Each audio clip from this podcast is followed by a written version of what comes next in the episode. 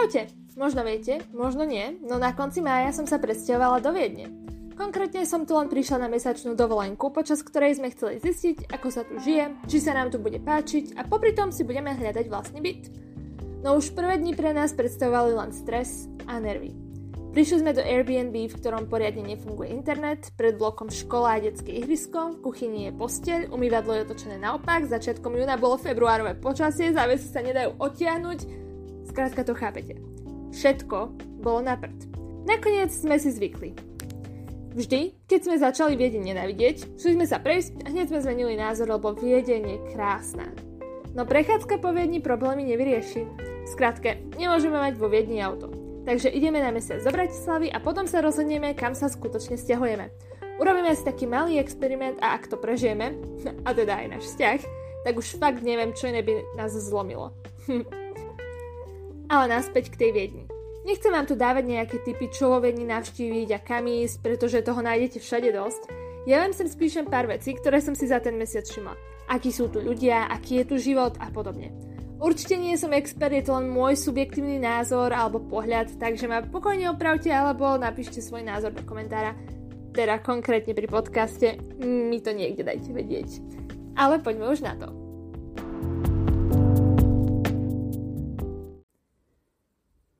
Pečivový fajnšmekry. Keď sme boli po Viedni prvýkrát, objavili sme Backwerk. Je to taká pekárnička, ktorej si viete kúpiť už hotové raňajky a kávu a zároveň tam aj posedieť.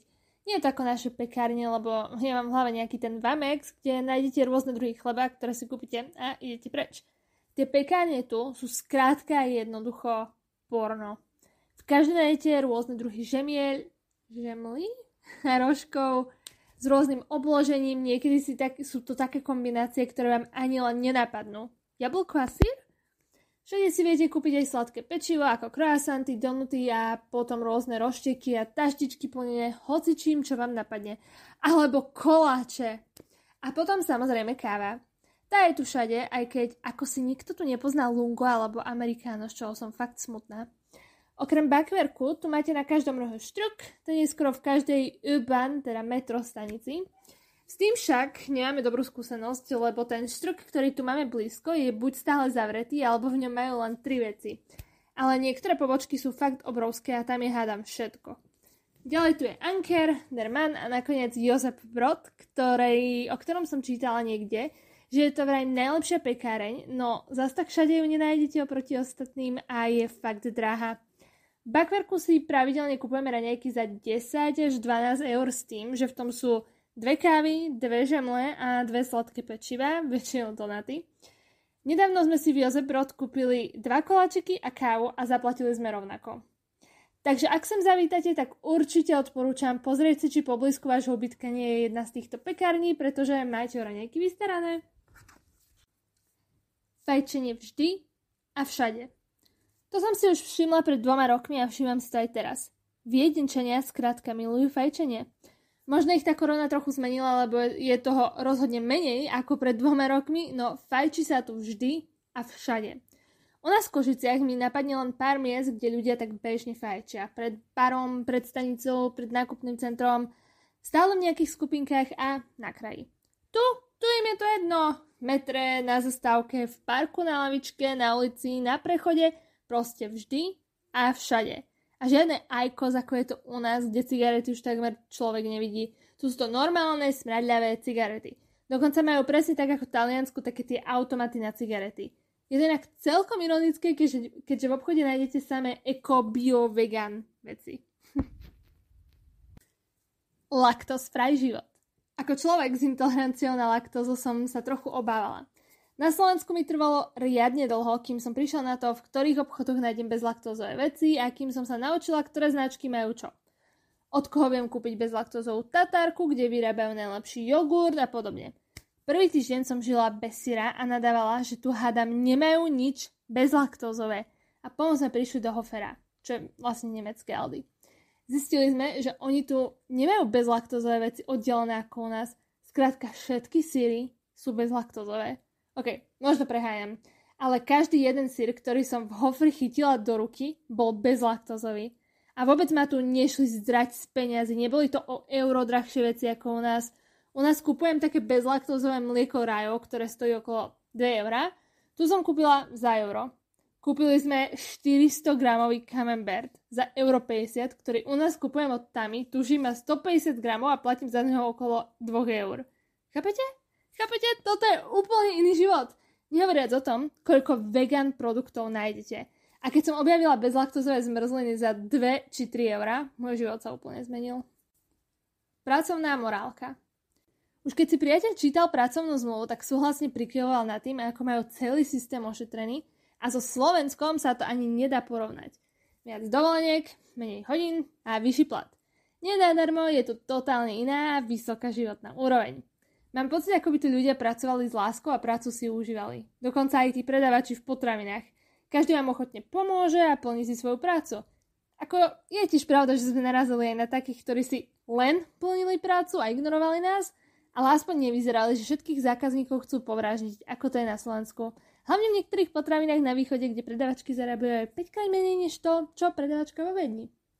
Z pohľadu zamestnancov to sú teda samé výhody, ale z pohľadu zákazníka je to na nerevy.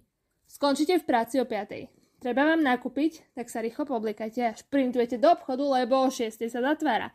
Nedaj Bože, že si potrebujete kúpiť nejaké topánky či oblečenie. Do tej šiestej ani nestihnete dojsť metrom do obchodu, ak sa teda zastavíte ešte po potravinách. OK, OK.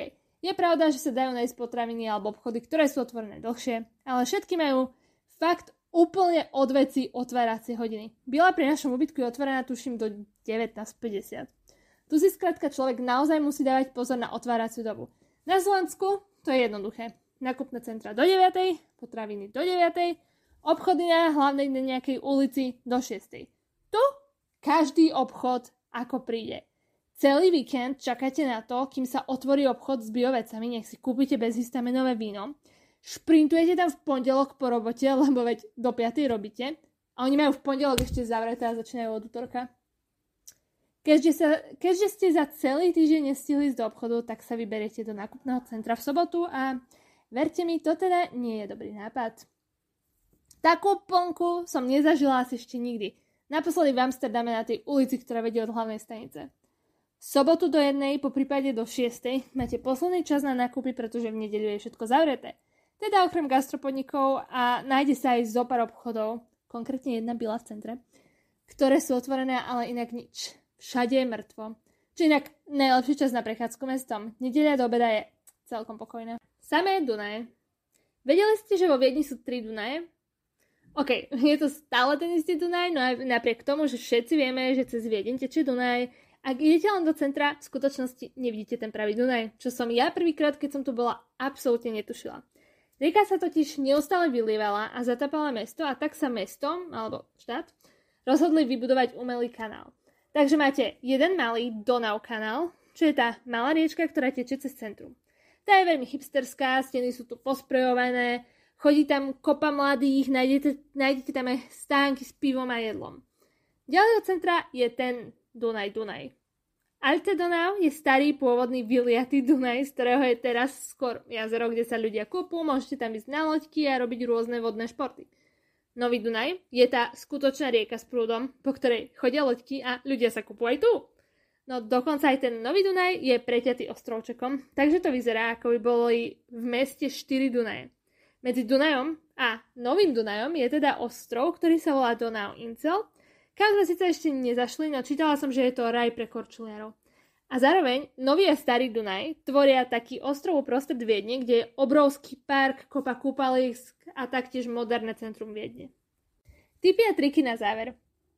Vezmi si víno, knihu, snack a choď do parku. Sadni si na Maria Platz alebo do Volksgarten a užívaj si výhľad na nádherné budovy, užívaj si slnko na tvári a knihu. Stiahni si VN mobil appku, kde si kúpiš lístky na MHD, ale aj naťukáš svoju trasu a hneď budeš vedieť, kam ísť a na čo nastúpiť. Aj keď tá appka dosť mrzne, preto je lepšie na mapu používať Google Mapy. Mimochodom, ak ste vo Viedni, aspoň na týždeň, určite sa oplatí týždňový listok alebo ak na deň, tak ten 24-hodinový alebo jednodňový. Je tam rozdiel, takže pozor. Ak si knihomor, nezabudni si pozrieť State Hall v Rakúskej národnej knižnici. Stobie 8 eur, ale stojí to za to. A taktiež návštívu obchodík Shakespeare and Company, ktorý je tak krásne malinký a plný anglických kníh, až tam budete chcieť stráviť celé hodiny. Nechoď autom. Nemáš kde parkovať a ani tam dlhšie ako pár dní parkovať nemôžeš. Radšej vlak, no pozor, hlavná stanica nie je priamo v centre, takže budeš musieť ešte čo to chodiť, alebo sadneš na MHD a odvezeš sa do centra.